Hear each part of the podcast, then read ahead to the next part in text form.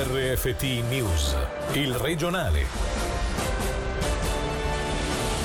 Si allarga la rete sanitaria ticinese, quattro le strutture che potrebbero mettersi a disposizione per alleggerire i reparti dei due centri Covid sul territorio.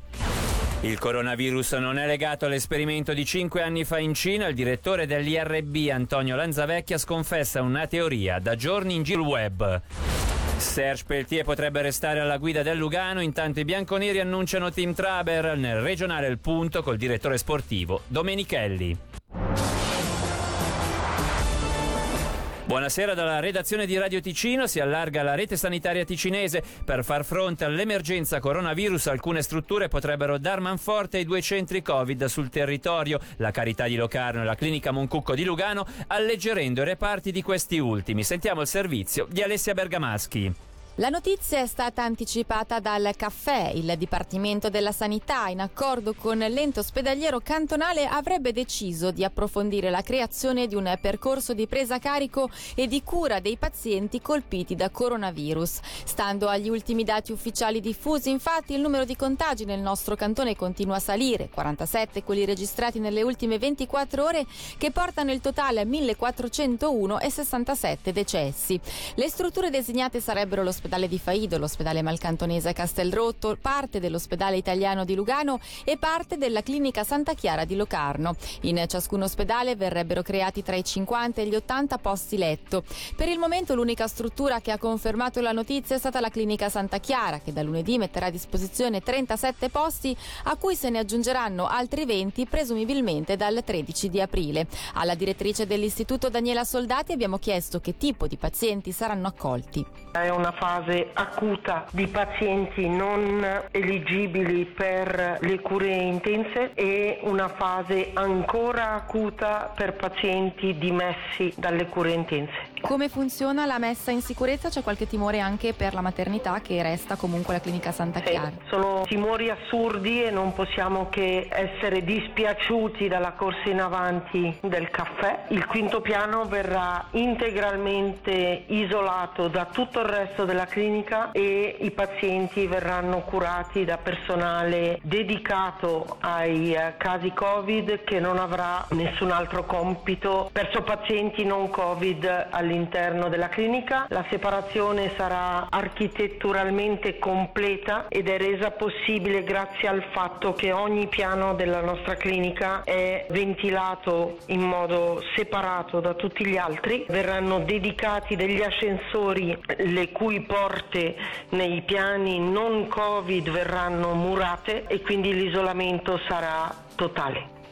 Agevolare la diagnosi e la presa a carico di potenziali pazienti con coronavirus e preservare maggiormente dal rischio di contagio gli studi medici, il loro personale e i pazienti che vi si recano. È con questi obiettivi che il Cantone ha creato quattro checkpoint Covid-19. Si tratta di centri di consultazione ambulatoriale aperti almeno fino al 24 aprile a Dagno, Giubiasco, Lugano e Mendrisio. Il medico cantonale Giorgio Merlani ci spiega perché sono state scelte queste località e per chi sono previsti i nuovi checkpoint. I checkpoint sono logicamente rivolti a pazienti, ma anche ai medici. Sono stati istituiti per permettere ai medici di vedere pazienti con eh, sintomi sospetti di Covid in tutta sicurezza, protezione sia dei medici che del personale paramedico e degli altri pazienti, quindi separando bene i flussi. Non si tratta di un pronto soccorso dove uno va e semplicemente bussa alla porta e entra, ma come abbiamo sempre detto, quando sono dei sintomi sospetti si chiama il proprio medico curante, poi lui valuta se vedere nel proprio studio oppure indirizzare a uno di questi checkpoint Covid dove si viene annunciati con nome e cognome, si riceve un orario per l'appuntamento e si viene visti dal medico in loco. Abbiamo un po' l'impressione che la gente faccia un po' la caccia al tampone anche quando non si hanno sintomi o quando si hanno dei sintomi molto lievi. È fondamentale da dire che sì, è uno strumento diagnostico in mano al medico, ma che viene effettuato quando è utile e necessario. Si tratta quindi solo dei casi in cui i sintomi sono piuttosto tipici e quando ci sono dei segni di gravità, soprattutto per quelli che poi vengono ricoverati in ospedale o quelli che sono magari magari sintomi tipici in persone ad alto rischio per sapere se è un coronavirus, per dargli delle indicazioni specifiche, magari anche rimandandoli a casa, ma nel caso di peggioramento si sa che era un coronavirus. Sono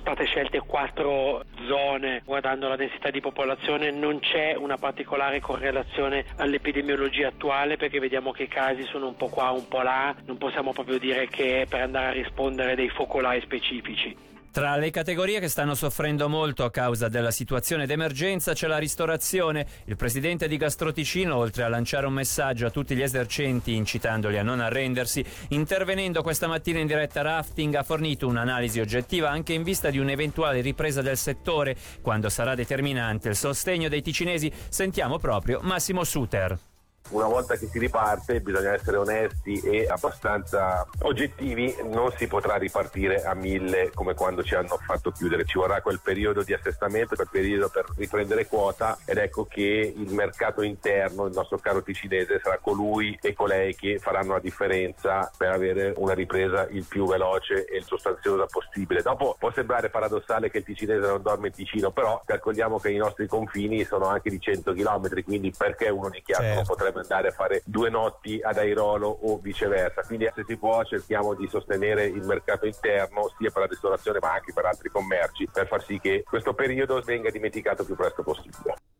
Il coronavirus che sta mettendo in ginocchio il mondo non ha nulla a che fare con l'esperimento condotto cinque anni fa dai laboratori cinesi, un servizio diffusissimo in rete anche in Ticino che sta mettendo in subbuglio soprattutto l'Italia, non è da accostare a quanto sta succedendo da qualche mese a livello internazionale. Sentiamo il servizio di Angelo Chiello. A sostenerlo è un documento che abbiamo richiesto e che porta la firma direttamente del dottor Antonio Lanzavecchia, fondatore e direttore dell'IRB, Istituto di ricerca in biomedicina, nonché immunologo di fama mondiale. Il servizio televisivo del novembre 2015, andato in onda su Rai 3 all'interno del TG Leonardo, non va accostato a quanto stiamo vivendo oggi. Come confermatoci dal Luminare in uno scritto di suo pugno, il virus presente attualmente a livello internazionale non è riconducibile allo allo studio di un supervirus effettuato in Cina proprio cinque anni fa.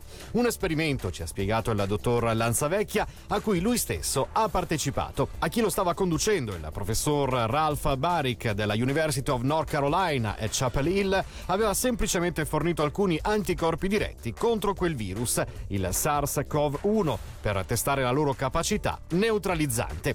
Il lavoro portato avanti nei laboratori cinesi si basava su virus chimerici formati inserendo la proteina di un virus isolato da pipistrelli nel genoma di un virus adattato al topo. Questi esperimenti in sostanza suggerivano quindi che virus in circolazione nei pipistrelli in Cina erano potenzialmente in grado di infettare l'uomo Tesi, scrive Lanzavecchia, che la recente emergenza dimostra fosse tutto sommato corretta. Tuttavia, sottolinea l'immunologo, il coronavirus che conosciamo oggi ha una sequenza differente rispetto ai coronavirus precedenti, come dimostrato qualche giorno fa dalla pubblicazione presente sulla rivista Nature Medicine. Quindi il coronavirus che ci ha colpiti non è stato creato sinteticamente in laboratorio, ma probabilmente originato dai pipistrelli adattandosi all'uomo in maniera naturale. In poche parole, aggiungiamo noi, tutto ciò che vi viene detto di contrario rispetto a quanto vi abbiamo appena esposto, tra teorie cospirazioniste, prese di posizione a livello politico, come è successo in Italia, sono da considerare fake news. Procedure semplificate per prestazioni assistenziali, assegni familiari e di prima infanzia è quanto deciso dal DSS che comunica di aver preso queste misure per la situazione straordinaria creatasi a causa del coronavirus. Michele Sedili. Il rinnovo del diritto alla prestazione assistenziale deve essere effettuato tramite il normale formulario, che però potrà essere firmato da un unico referente come l'utente, il comune di domicilio o il curatore. La richiesta di rinnovo potrà essere corredata solo dei documenti che attestano le entrate percepite o eventualmente l'estratto conto, per rispondere alla difficoltà in questo momento di reperire tutta la documentazione necessaria. Il richiedente deve prendere contatto telefonicamente con il comune di residenza, che avrà poi il compito di trasmettere elettronicamente il formulario all'ufficio del sostegno sostegno sociale e dell'inserimento. Questa procedura semplificata resterà in vigore fino alla revoca dello stato di necessità in Ticino. Per quello che riguarda gli assegni familiari integrativi e di prima infanzia, i termini di scadenza o rinnovo sono posticipati di due mesi e questa procedura resterà in vigore fino a nuovo avviso. Queste nuove misure sono pensate in modo da non prevedere contatti personali e sfruttano telefono, posta e email. Interi reparti chiusi alla clientela e nastri attorno a determinati articoli è la situazione che si sta verificando in questi giorni nei grandi negozi di alimentari ticinesi. Il motivo sono le disposizioni emanate a livello federale che vietano la vendita di articoli non di prima necessità. Questo fronte, su questo fronte la situazione è ancora in fase di adattamento, una cosa è invece certa, quest'anno non troveremo alcun articolo, esclusi quelli di genere alimentare, dedicato al periodo pasquale. Ne parleremo nel radiogrammi subito dopo il regionale con la presidente della Federcommercio, Lorenza Sommaruga. Qui un estratto tanti commercianti facevano proprio molto affidamento a questa stagione che avrebbe risollevato l'economia che era iniziata veramente molto male. Noi oggi abbiamo nei nostri negozi chiusi o nei reparti chiusi tutto questo materiale pasquale, coniglietti, paglia, colori, vestitini, piattini, che quando riapriremo saranno completamente inutilizzabili perché ormai la Pasqua sarà terminata. Chi fa affidamento a queste cose ha investito della liquidità in questa merce che poi si troverà a doverla liquidare, che neanche l'abbiamo finita di pagare perché è impensabile tenerla lì per un anno intero. Non ci possiamo permettere tutta quella liquidità lì ferma e quindi abbiamo perso cifra d'affari, abbiamo perso un'occasione, i problemi si sommano. Ora le notizie in breve questa sera a cura di Michele Sedili. Ferite serie per un cinquantenne ciclista domiciliato nel Locarnese che oggi, poco dopo le 13, stava circolando a Brione sopra Minusio. Per cause che l'inchiesta dovrà stabilire, l'uomo è caduto per circa 6 metri finendo in una scarpata. Sul posto anche l'elicottero della Rega che l'ha trasportato in ospedale. Valmara, aggregazione sì, ma senza Bissone. È quanto stabilito il governo, accogliendo la volontà del legislativo bissonese e avvallando la richiesta degli altri comuni coinvolti, Arogno, Maroggia, Melano e Rovio.